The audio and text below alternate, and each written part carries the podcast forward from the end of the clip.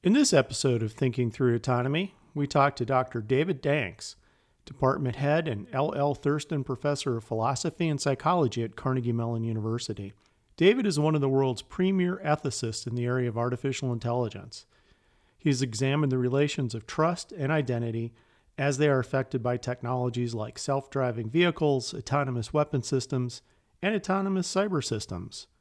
David and I talk about lessons from the United Nations AI for Good Summit, how to model human behavior for use by machines, what we need to understand about artificial intelligence and ethics, how to apply AI ethics to building a company or even a device, and key ethical considerations for driverless car and drone builders.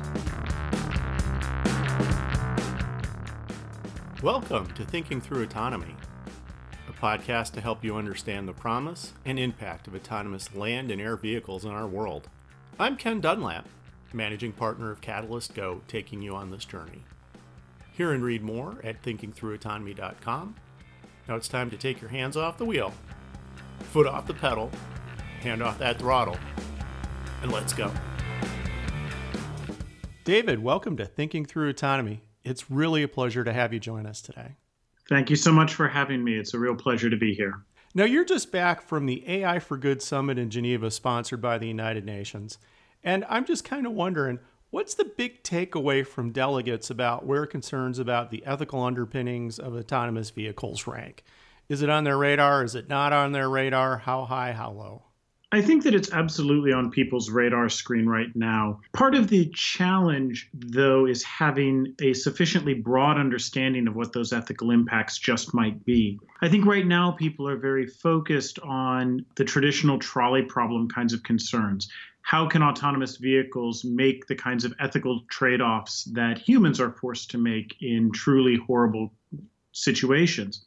But I think that the ethical impacts go much broader than that, both in terms of the ways that autonomous vehicles could reshape societies to the very low level decisions these systems have to make. And I think what we saw at the AI for Good Summit is that delegates and people on the political side of the aisle are really starting to recognize, though they haven't yet been able to develop solutions for, these broader sets of problems that go beyond just localized choices. Am I to take it that you're high on what you saw over at the AI for Good Summit and you think that this forum has legs to start working on the global impact of some of these issues?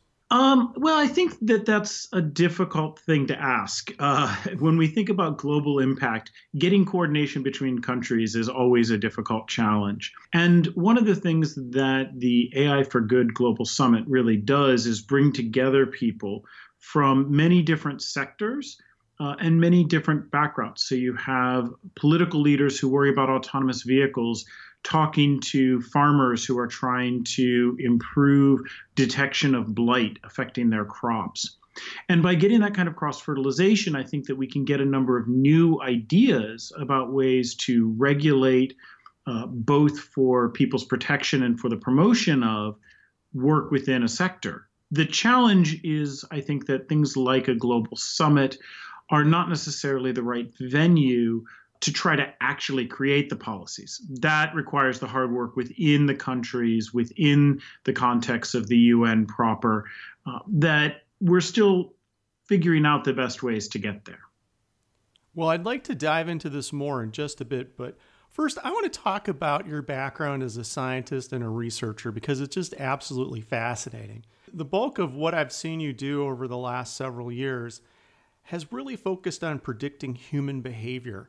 How does predicting human behavior help enlighten us about autonomy and about the ethical decisions that we're facing with AI? Well, I think it, it comes into play in many different ways. So, I originally came to these sorts of questions about the ethical and social and psychological impacts of autonomy within technology from the perspective of somebody who was focused on cognitive science and machine learning myself. So I was really interested in trying to understand how we humans wrestle with the complexity of the world around us, as well as how we can get machines both to wrestle with that complexity themselves, but also assist us as we try to navigate the uh, strange world that we all that we all get to live in. And so this got me really asking questions about how ought the machines be helping the humans navigate through the world? Uh, and not just spatial navigation, but social navigation, or making the right decision about what kind of treatment to use for a medical condition. And what that really has, I think, uh, produced in my work and my research is a focus on technology in service of human ends and goals rather than technology as an end in itself. But if we really want to be able to understand technology through that lens, we have to understand how people might use the technology, how it might shape our cognition, and how it might shape the social relations that we have with one another. Uh, we can't just technology toss it over uh, the proverbial wall and hope that nothing goes wrong when it lands in society. We have to take seriously that these technologies are being used by people for people and understand how that will change things. Let's just take this subject apart just a little bit. We use the term cognition. And I'm just wondering, what is cognition? I think that that's a great question, especially because we're coming to realize that many of the things that we thought were distinctive to human cognition, or at least animal cognition, can be fairly straightforwardly implemented in machines. But many aspects of what we've sort of traditionally lumped under the heading of human cognition turn out not to be able to be easily implemented in machines. And so this is called into question what is it that we really have in mind when we use terms like cognition, which is to say thought and thinking and rationality and reasoning? And of course, it's very easy to throw out those terms, but they're meant in many ways as synonyms for one another.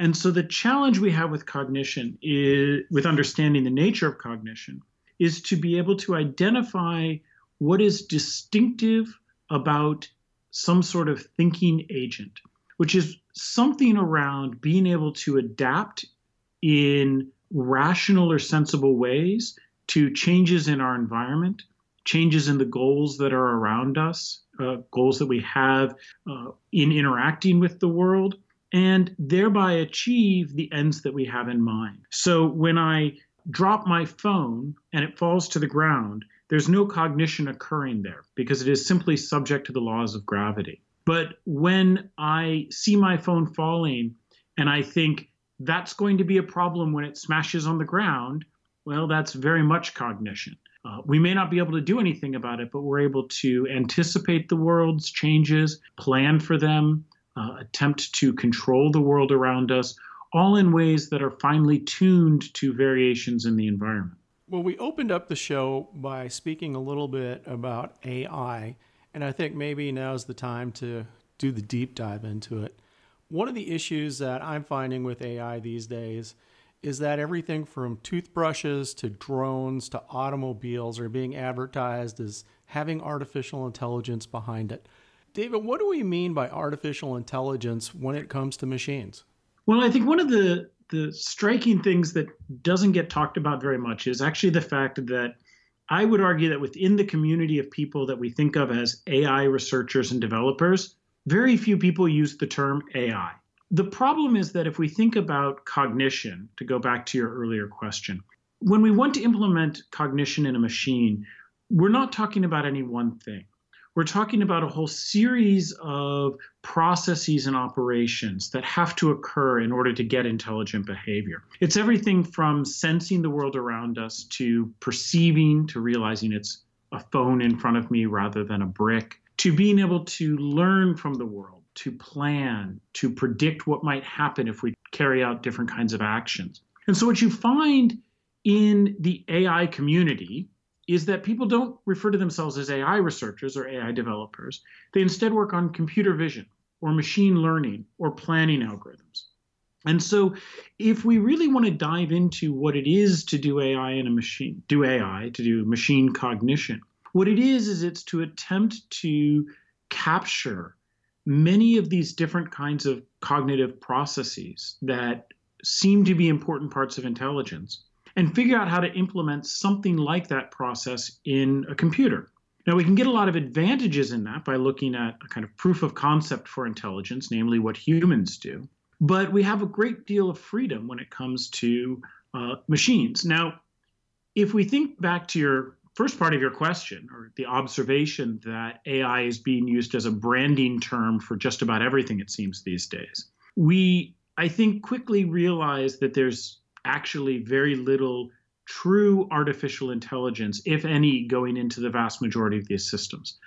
Instead, what we're seeing is mostly uh, fairly straightforward kinds of either learning or planning systems that are not terribly sophisticated in many ways. So they can give the appearance of being intelligent. They can adapt uh, in certain natural ways, but they don't have anything like the kinds of flexibility that I think would truly be needed to have intelligence.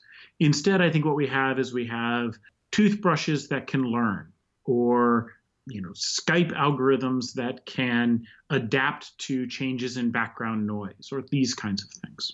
But when I think about this whole subject, is it appropriate for me to say, okay, there's one discipline called artificial intelligence, but then there's also subdisciplines within that, like machine learning, like deep learning? Is that how it's broken up? Am I understanding this right?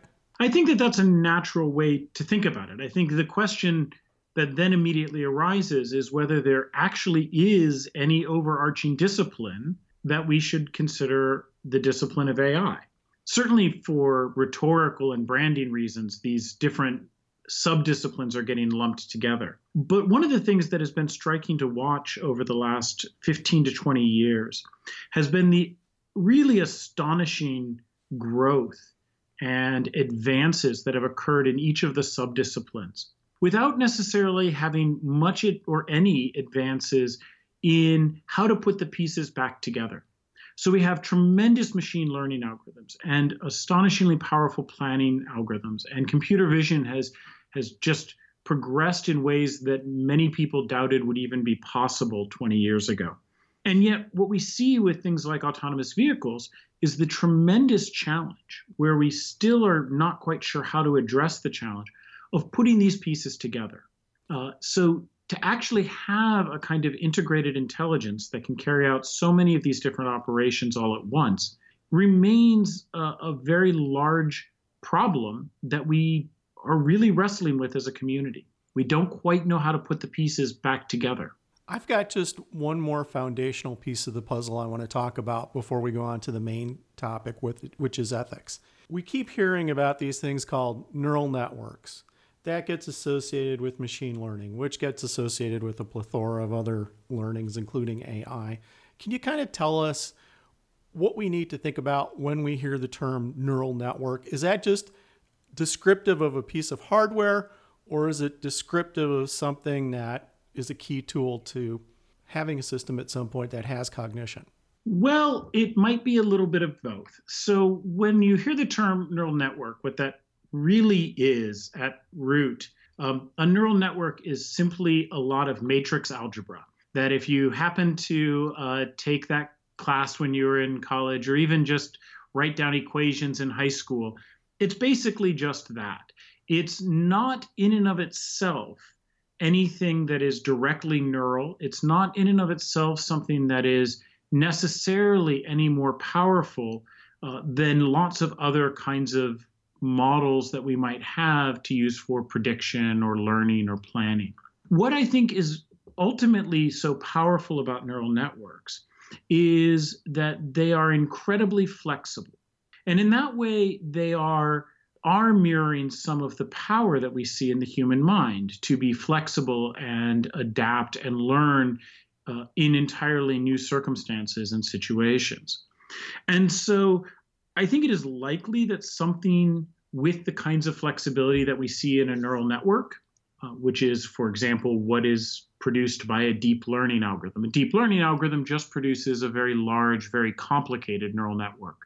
That sort of power is likely to be important when we're trying to create systems that have uh, much higher levels of intelligence than what we have right now. But I think that it is a would probably be a mistake to think it's the only way that we can have much more powerful intelligences than what we have right now in machines. Right now, I think there's a very strong push, a lot of hype around deep learning and the neural networks that result from deep learning methods. And there's no question that we are able to do much more now than we could five years ago or 10 years ago before we had this deep learning revolution. But I think we're also starting now to run into some of the limits of deep learning. And people are actively working on ways to extend or augment neural networks and deep learning algorithms so that we get the best of both worlds. We don't just get very flexible systems, we don't get the very rigid, old school 1980s expert systems, but rather we get something that's the best of both worlds. Let's move on to the field of ethics because you are an ethicist. And traditionally, when I think of ethics, I think of the system of the beliefs that people use to guide their decisions to some sort of qualitative outcome, whether that's happiness or fulfillment or whatever we call that. But when we use the word ethics in the world of machines, of silicon, what does ethics mean? Well, that's a great question. Unfortunately, I think many people use the word ethics in a negative way. Ethics is the veto power that comes in at the very end of a machine making a decision. So a car is trying to figure out exactly which trajectory to take through an environment, and the ethics algorithm is this module that gets plugged in at the end that vetoes certain trajectories and says those are not acceptable. I think that's entirely the wrong way to think about ethics. How should we think about it? I so I think what we need to be thinking about is to go back to your original conception that you laid out there. Ethics is about figuring out what we should do in order to realize our values and interests. And we realize those oftentimes through technology. And so what we have to ask ourselves is what are the values that are being embedded or encoded in the technology that we are building? How is that technology helping to empower people or disempower people? Uh, what are the choices that are being made possible or precluded by use of the particular technology. And that's a much broader lens that brings ethics in at every step of the of the sort of development and deployment pipeline. From asking which problems we should try and tackle in the first place, why do we even think, for example, that we ought to have self-driving cars? I'm not saying we shouldn't. I'm saying that's an ethical question that should be asked before we even start development all the way up to questions of regulation. How do we ensure that these technologies are working for the benefit of the many rather than for the benefit of the few? One of the things that occurs to me after what you just said is that the university seems to be one of those places where you want to start the discussion. So, engineers have those um, earlier in their career, the ethicists have that earlier in their career. And I noted that CMU, your university, just baked ethics into your brand new undergraduate degree in AI. This is a, great first step, but do you foresee the day when it's not just an undergraduate degree in AI, but maybe it's an undergraduate degree in machine ethics? Maybe it's a doctorate in machine ethics? Uh, what do we need to have in terms of an academic body of research to allow the greater community to learn and implement what we've found out about so far on the role of ethics in machines? Well, I think we need to approach it along many different lines. So, one aspect is, as you said, bringing it into the undergraduate curriculum, for example, the ethics and societal impact requirement of our AI major here at Carnegie Mellon that you mentioned. Part of it is bringing it into the graduate curriculum. Uh, we here at Carnegie Mellon have graduate fellowships specifically for ethics and computational technologies. And a big part of that is to enable uh, the graduate students who are going to become the next generation of leaders in research and development to really think through the ethical obligations and commitments that they bring to bear on their technological development and research. I think it's also an, an important role that universities can play in connecting with companies. Many of the tech companies right now don't have a whole lot of in house expertise on how to think through the ethical and social impacts of the tech they're building.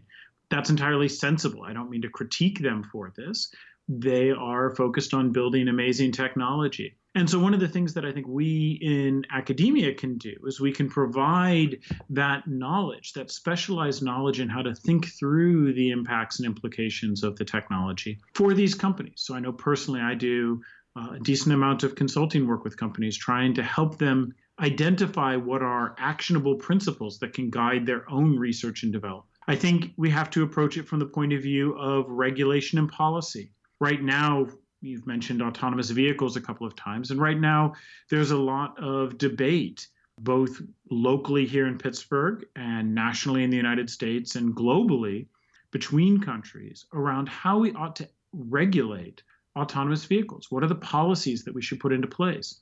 And unfortunately, many of the politicians don't necessarily have the technical knowledge. Many of the technologists don't necessarily understand the political constraints or the ethical implications. And so I think it's crucial that we step in from uh, universities to provide assistance and guidance. It's not to say that the decision should be delegated to us. Uh, it's to say that we have to think about these issues along all of these different dimensions the technology simply changes too fast for us to only try to shape and improve things at one point in the process. I think we really need to be focusing all the way along from education to development to deployment to regulation. David, let's dig into this just a little bit more deeply. And I want to talk about the corporate environment. We know that Microsoft has its AI principles. We know that Amazon has fairness and artificial intelligence. We also know that Google had and dropped an AI ethics board, and that occurred in a very public and spectacular fashion. And just from an organizational point of view, why is it so hard for a corporation or any, any private group to organize around AI principles, let alone define what those principles are? Is there a problem? Well, I, I think that they face a really fundamental challenge. Uh, the first is that I think in many companies, they're used to talking about high level values, but they're not used to talking through what they should do when those values come into conflict with one another. And that's fundamentally where I think a, a lot of ethics work has to be done is when our values come into conflict with each other, either between you and me or values that I have within myself if I'm in a company, I want to make money so my company can be profitable so that I can return value to the venture capitalists who funded us or to a shareholder. Uh, I also want to make money so my company can stay in business. We can't do good for people if we're out of business. On the other hand, I might want to empower people with the technology we build, or I might want to be able to make people be able to accomplish things they couldn't do before because of technology. And these can come into conflict with one another. And I think one of the things that has been happening with a lot of these technology companies is they're they've become very good at saying what their values are and not very good at providing actionable guidance to their employees about how to resolve conflicts between those values. And on the one hand, that's reasonable. These conflicts often are very context dependent. It depends on exactly what kind of technology you're building. It depends on who it might impact in various ways. On the other hand, I think that there is a lot that companies could do to put processes and procedures in place to help their employees work through it. That's, though, not the kind of thing that CEOs are necessarily good at doing. So I think it's a real challenge that these companies face, and it's one they're going to have to resolve if they want to be able to defend the ethical nature of the technology they're building but uh, I think it's unsurprising that so many of them are struggling so much to find ways to do it, given that they're trying to have very high level general principles that apply in every case for every employee for any technology. That, that's just a hopeless goal. And so I think that they need to recognize the importance of really tying the principles they develop down into practical guidance for their employees. David, when your phone rings and the company at the other end says, We'd like you to come on in and we'd like you to take a look at the ethics behind some of our technology. That seems to be a pretty big ask, but an autopsy like that has to start somewhere. how would you look at an existing product, an existing, you know, line of services and ask yourself, what is the foundational question I need to know the answer to to evaluate how ethics is built into or not built into this technology? Well, interestingly, many of the questions that that I or others would immediately ask are actually the same questions that you would ask if you were trying to find out whether some technology was the product of good design. So you ask, what problem is the technology intended to solve? Does it solve it for the people it is intended to help? What are the unintended consequences that might result from the use of this technology? Are the users of the technology appropriately informed about what is happening in the technology and uh, with, for example, their data? Are people clear about whether they even are users of the technology in contrast with, for example, many social networking sites where people think they are users, but they are actually the data. They're actually the product that, and the users are advertisers. So I think what you have to start with is asking about what the intent of the technology is and how successful it is at achieving that intent. Many cases of what we might consider to be unethical technology or technology that falls short on that dimension, I think ultimately come to not that people did a bad job of producing the technology, but rather that they produced technology to solve a different problem or the technology manages to solve a different problem than the one that people actually wanted technology to solve. So if I'm trying to build something that helps my students learn, I want to build an online tutor that will help my students learn in the classroom. And instead, what I produce is a system that is very well designed for getting students to memorize and regurgitate facts on a multiple choice test. But that's not what I wanted the technology to do. Um, it was just not well designed for what I wanted. It was very well designed for something that is a nearby cousin of what I wanted.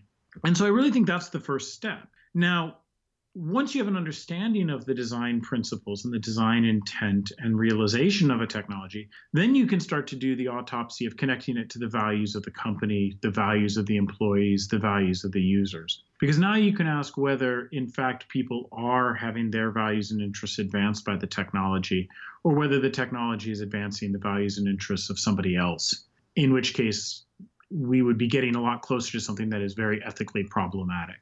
And I think what you're talking about as well as, is that these companies need to have some sort of corporate commitment to ethics in the work that they do. But you and I both know that when you take a look at coding that's based on production and volume, and you have folks that are working in a production environment.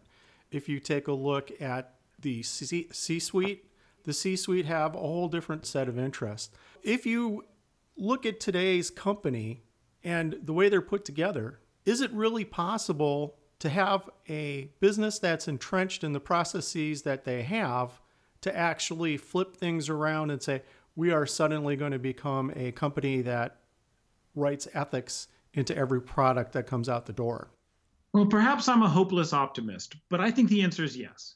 Uh, and I think the answer is yes because I think we've seen it happen in the form of companies that have real leadership. You're absolutely right that there are different incentives for different groups within companies. And the reality is that I would say at least half of the time that I talk with companies and they want ethical guidance, it's actually a very simple problem that they face. They know exactly what the ethical thing to do would be, they just don't want to do it. And you know, as somebody from the outside, that's a little bit tricky. Uh, it's because I look at these companies and I say, I'm not entirely sure what I'm supposed to do to convince you of something you already know. In that sense, it's like adding comments to code. We all know that comments and documentation are really important to do in coding. We just don't like to do it. And so it's a question of whether a company is going to have the commitment to do the ethical thing that they know they should do. Now, having said that, I do think that we have the possibility of making ethics be something that is just part of the everyday practice of good companies, good in the sense of good performing companies. And part of the reason I think we might be able to do that is by reflection on what happened with user interface and user experience design over the last, I mean, let's say 30 years.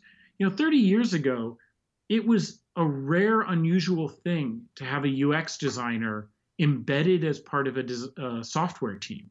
They were the people that got brought in at the very end, if at all. Instead, the user interface was usually done just by the developers and coders themselves. Whereas now, I think in any serious technology company, of course, you have a UX person who's involved in the process from the very beginning. Now, companies do it to better and worse degrees, but it's just part of doing good product development is that you have a UX person involved, uh, oftentimes an entire UX team that's involved from the outset. And I think uh, an open question, but one that I'm optimistic about, is whether the same sort of thing can happen with thinking about the ethical and societal impacts of technology. That right now, it's the rare, unusual company that has an ethicist or a sociologist involved in the design or development of a tech product. But I'm optimistic or hopeful that we might reach a point in 10, 15 years perhaps where it's just par for the course. It's the normal part of good product design and development in the tech industry is that of course you have somebody with an ethical or sociological background who can help to understand the impacts of the technology. The C-suite now has the another CEO, the chief ethics officer. And in fact, you're seeing that sort of thing happening uh, at many of these companies right now. So, as a one concrete example, Salesforce.com has a chief ethical use officer. Uh, you're seeing the U.S. Department of Defense through, uh, in collaboration with the Defense Innovation Board, trying to develop ethical and responsible use principles for technology in the U.S. DoD. And I think that these are all connected in the idea that you need to have some group of individuals that is trying to embed these kinds of principles and practices and processes throughout the organization. Let's kind of switch gears metaphorically and literally to talk about driverless cars for a little bit more. Earlier in the podcast, we were talking about, I'll call them the, these larger examples. Should a driverless car plunge off a cliff to avoid a pedestrian on the street? thereby killing the uh, occupants of the vehicle, or should the driverless car, fortunately, hit the pedestrian? So we've got a lot of these thought examples that really, you know, maybe present more of an edge case than presenting a main ethical worry about a driverless vehicle. And what I'm wondering is when we focus on these larger, more dramatic questions, are we masking thought that needs to go into deeper and more fundamental questions about the ethics behind the driverless car? Like are there biases in the data sets we're using to train our vehicles? And and there are many permutations of that. So where where do you think we need to look at a driverless vehicle and start that ethical analysis so I'm uh, 100% on the side that we have focused too much on edge cases that are based on a misunderstanding of how the technology even works in the first place. So here's an example of what I think is a really deep ethical problem confronting driverless cars. I think that most people would agree that all else being equal, driverless cars should obey the law. I think most people would agree that all else being equal, driverless cars should minimize the probability of an accident, that they should, that is to say, they should drive safely uh, at least you know subject to driving at all. I mean, the safest way to avoid an accident is never to get on the road in the first place. The problem is that those two ethical commitments, those two value commitments, uh, come into conflict with one another. So, all else being equal, the speed that minimizes the probability of an accident is roughly the speed of prevailing traffic around you. And if uh, you're in a place of which there are many, for example, here in Pittsburgh, where you have a speed limit 25 zone that everyone's doing 35 to 40 in. In those cases, there's an ethical dilemma. You cannot simultaneously follow the law and drive as safely as possible in the sense of minimizing the probability of an accident. And that is in many ways a really deep ethical challenge that's not a technological one. The vehicle doesn't care. You can program a, an autonomous car to do either one, to either follow the speed limit and go 25 in that case, or to drive with the speed of the traffic around it and go 35 to 40. The vehicle doesn't care. But you have to make an ethical choice just to put the vehicle on the street in the first place. It's not an edge case. Uh, here in Pittsburgh, it's probably more common than it should be that you have these sorts of situations. And so I think those are the kinds of ethical decisions that are already being made. Right now, the developers at all of these autonomous vehicle companies are having to make that decision. Do they code it to always follow the law, or do they code it to minimize the probability of an accident? And that kind of ethical choice is one that I think should be talked about much more openly, because that's actually where the uh, the proverbial rubber is meeting the road. That's where we have to be willing to make trade-offs. We can't have everything we want, so which trade-offs will we do? It's not the trade-off of do we hit one pedestrian or two people in another car. It's the trade-off that every one of us makes most of the time we get behind the wheel, which is, boy, everyone around me is driving awfully fast. Should I drive their speed or should I just stick to it and drive the speed limit no matter what? And um, and getting vehicles to be able to resolve this in a way that we can all endorse is, I think, a, a deep political problem in addition to an ethical one. Isn't there a problem as well with the vast amount of secrecy that goes behind the development, and much rightly so, of these driverless vehicles?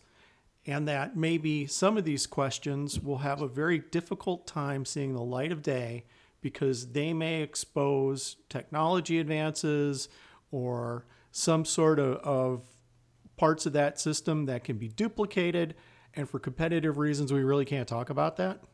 I think that's a potential risk. And it's uh, one of the reasons that um, I, along with my colleague here at CMU, Alex John London, we've proposed that, in fact, the regulation of autonomous vehicles should not proceed along the lines it's currently seems to be going, but rather should be inspired by the ways that we regulate medical and pharmaceutical interventions through, for example, the drug approval process.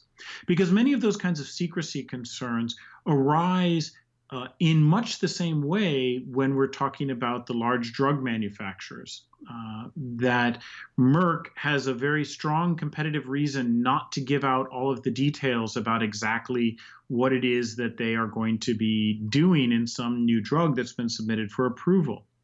And one of the functions of the Food and Drug Administration, the FDA here in the United States, is exactly to be a trusted information broker. The FDA is provided with a large amount of information about the function and design of drugs that the FDA does not make public. But it acts on behalf of the public to make decisions about whether sensible trade offs are being uh, made in the development of some new pharmaceutical.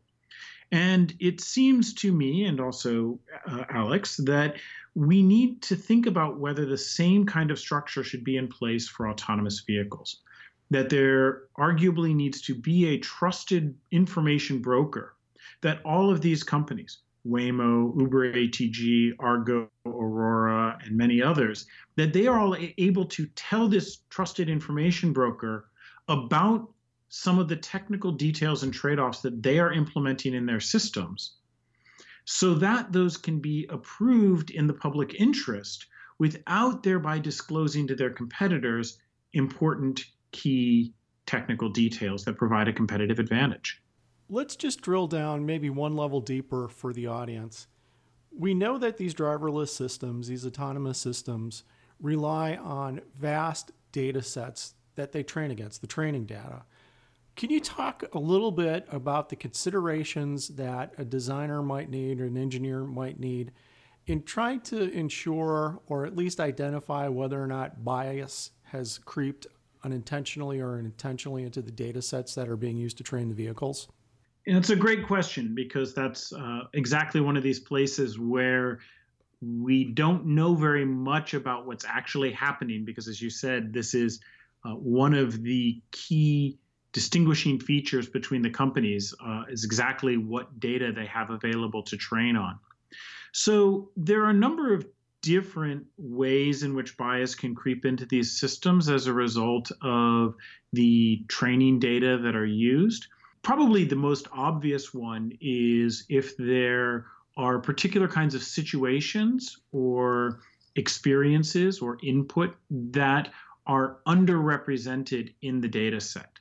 So, for example, if you have a data set in which all of the pedestrians are Caucasian, then arguably the system might not learn that somebody who has darker skin is also a pedestrian.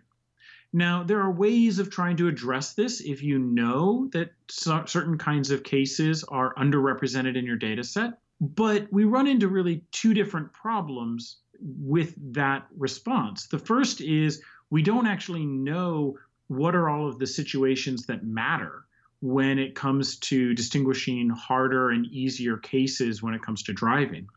But the bigger issue is that many of these systems learn about the world and represent the world differently than we humans do. So, differences that matter to us might not matter to the system, and vice versa. This goes back to a, a very early question you asked about neural networks. Neural networks are incredibly flexible and adaptable and can learn really complicated regularities from uh, large data sets. But they often learn about the data and represent the data quite differently than we humans do. So, what you get is that these systems can be tricked or fooled or give the wrong answer in cases that seem just completely obvious to us humans. Uh, one of the classic examples of these so called adversarial attacks is that you can trick most image recognition systems into thinking that a turtle is actually a rifle, which is kind of a strange error to make. There's no input data that would about a turtle that would lead a human to think it's a rifle, and yet it's not hard to do with most of these systems. Or if we think about some of the adversarial uh, responses that people have developed for autonomous vehicles, put some tape on a stop sign and the car will think that it's a speed limit 35 or a yield sign in a way that we humans just look and think, oh, that's annoying. There's tape on a stop Somebody sign. Somebody put tape on there. How dare they? Yeah, why did they do that? And so I think while it would be nice to pretend that we could just figure out what would be a representative data set, I think we often don't know. I mean, in some cases, it's really easy. If you're designing a car that you want to have be able to function worldwide, you probably need to make sure it has input data from both countries where you drive on the right hand side of the road and countries where you drive on the left hand side of the road. If you just dropped one of the autonomous cars trained here in Pittsburgh into London, it would probably not end well. But we don't really know what those limits are. We don't really know what counts as representative data for these kinds of systems. And so that's a very natural way for biases to creep in without us ever being aware of the possibility that the systems would do strange things that would harm some groups rather than others. One or two last questions in this area, David. All of these vehicles are essentially systems of systems. And the driverless car manufacturer or the airframe manufacturer winds up being the integrator of a lot of other companies' work. When you're in a situation where each subcomponent contributes to the operation of the vehicle and perhaps the ethical decisions that need to be made, what kind of framework do you suggest to make sure that each of these subcomponents contribute to the ethics of the system as a whole? Or are we too early in this discussion to even start thinking about that because we don't know about how the overall system's working right now? Uh, I certainly don't think that it's too early to ask these questions. Uh, I think one of the most important aspects here is uh, for us to figure out the right way for the different component manufacturers to communicate to the, let's just call it the assembler, even though what what those companies are doing is far more than just assembly. How do they communicate to the assembler what the component actually does? When I'm building a an ordinary human power human driven car, it's not that difficult for the brake manufacturer to tell me if I'm Ford uh, exactly what it is that the brake system does. Because what they're able to do is give a kind of performance profile of in these contexts, when this level of force is applied, here's exactly how the system will respond. But those kinds of performance specs are almost always designed and written for relatively closed context, which say context that we can precisely specify. And one of the challenges that we have as we have more and more intelligence added into technology is that it becomes usable in more and more contexts. So if we just take a, a not AI example, it's pretty straightforward to explain what it is that an ordinary cruise control system does if I build cruise control and I want to hand it and I want to sell it to Ford, it's not hard to explain that it essentially just controls the, the speed of the engine in order to ensure that the vehicle speed stays the same. Now, let's just shift to adaptive cruise control. Now, the system is much more complex. It is processing more information. It has to be able to perform differently depending on whether there's a lot of rain or not, for example, it might need to be able to signal that it can't carry out its ordinary functions. And so we have to have a language so that we can ensure that the, the maker of the adaptive cruise control is able to tell Ford exactly how it's going to perform. Now, that's adding a very small amount of intelligence to a system in many ways.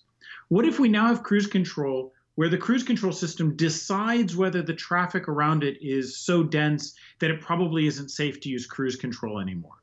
Or decides that the traffic is so dense that it's better to use cruise control because the human is tailgating and driving unsafely. How are we going to build a component and then communicate to Ford exactly what this component's going to do?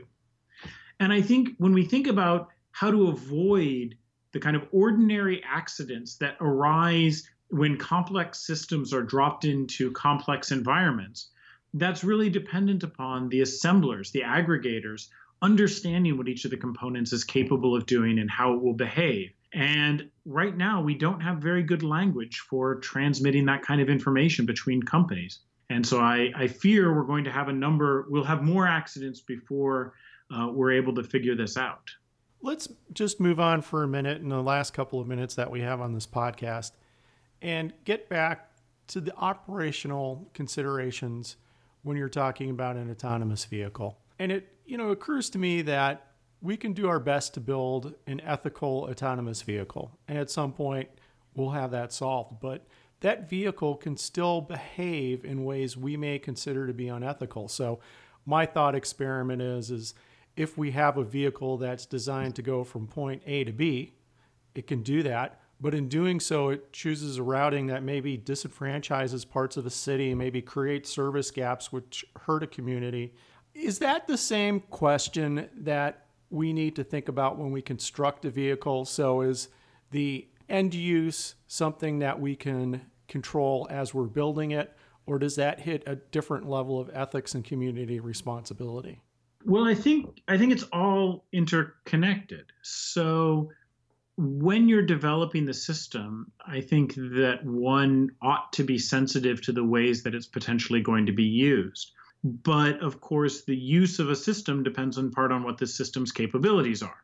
And so there's a kind of, to use a, a term from biology, a kind of coevolution of functions and uses. And so that's where I think there needs to be more community engagement by some of these companies to try to determine what the challenges really are that are faced by the communities. I think there needs to be more leadership and guidance from political leaders about what uh, would be acceptable standards for these kinds of behaviors, but also feedback from the technological community about which things are feasible or which things are particularly challenging to do. I think anyone who's ever uh, been involved in a software project knows the feeling of uh, somebody who isn't one of the coders walking in the room and saying, Well, why can't we just make this little change? And you realize that that little change is going to mean refactoring thousands of lines of code. And so there has to be, I think, this sort of dialogue between the different groups in order to ensure that we end up in, in an appropriate place where we don't have groups being disenfranchised, where you know the vehicles are aware of the, for example, um, socioeconomic makeup of the neighborhoods they're driving through, not because they should be riskier in some neighborhoods than in others, but in order to ensure that uh, there is equitable use or access to these resources, to these technologies.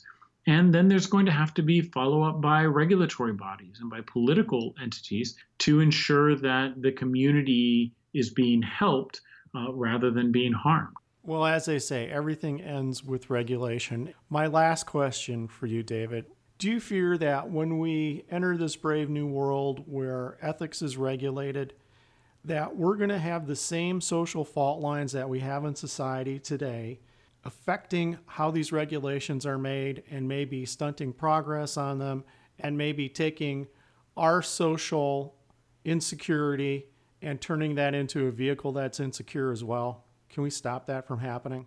Well, I mean, I would say right now uh, the technology is rapidly outpacing the regulation. So I'm I'm not yet worried that the regulation would stunt the technological development. I think, if anything, uh, the regulation is constantly trying to race to catch up. But yes, it is, of course, a worry that regulation will be used as a tool to lock in social differences, that it will be used by one group to disenfranchise or disempower others. Um, there's the worry of the kinds of regulatory capture, for example, that have occurred in much of the financial industry, where you have the regulators and the regulatees are working so closely that the lines are sometimes blurred between them. I think those are all significant worries, and those are also all reasons that uh, academics, in particular, and those in think tanks, have perhaps a distinctive role to play as people who have the kinds of multidisciplinary expertise that might be required here, but also are not beholden to um, to the technology companies or to any particular interest group. And so I think it's an enormous worry. Uh, the regulations that we get are going to probably have a long term significant impact on the trajectories that these technologies take as they're developed and deployed. And you know, right now, I guess I would settle for making sure all of the right people have seats at the table because we're not even at that point yet. So maybe, uh, maybe the the worries are ones that we'll need to address, but we aren't even yet at the point that we have substantive regulation of these technologies or even substantive discussions of regulations of many of these technologies. And I think that that's uh, that's maybe a first step. Well, David, you've had the last word today. I cannot thank you enough for being on Thinking Through Autonomy. It's really been a pleasure, and I'm sure in the years ahead we're going to want to tap you again because AI and AI ethics is going to be at the front burner for probably the rest of our lives. So, thank you. Well, thanks to you. As uh, you know these issues are present in all of our minds every single day, and uh, it's important for us to find the right ways to think through them.